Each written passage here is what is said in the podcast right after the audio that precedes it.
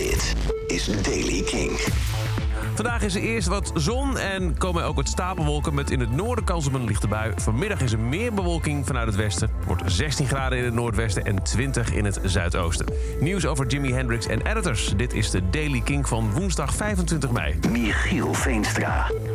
Mocht je je altijd hebben afgevraagd hoe ziet de penis van Jimi Hendrix eruit? Nou heb ik even goed nieuws voor je. Dan kun je volgende maand naar het Fallologisch Museum in IJsland. Want daar komt namelijk een afgietsel van zijn penis. Ja, eh, werd ehm, gemaakt in 1968 terwijl hij op tour was in Chicago door Cynthia Alberton. En begin juni wordt hij onthuld tijdens een besloten evenement in het centrum van Reykjavik. Uh, Alberton staat bekend als de gipsschieter en maakte bijvoorbeeld ook al penismallen voor Pete Shelley van de Buzzcocks, What's Her Name, en Jello Biafra van de Dead Kennedys. Vlak voor haar dood in april schonk ze de nou niet de penis van Jimi Hendrix, maar zijn afgietsel aan de IJslandse instelling.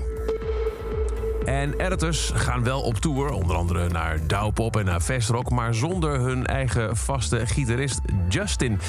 Um, ze lieten gisteren weten in een statement dat uh, Justin thuis blijft... en onofficieel zevende lid Nick Wills op gitaar te zien zal zijn tijdens de komende tour. Um, Justin liet zelf in een uh, uh, statement weten dat hij altijd wel last heeft van zenuwen en, en ja, onrust, zo rond de toeren.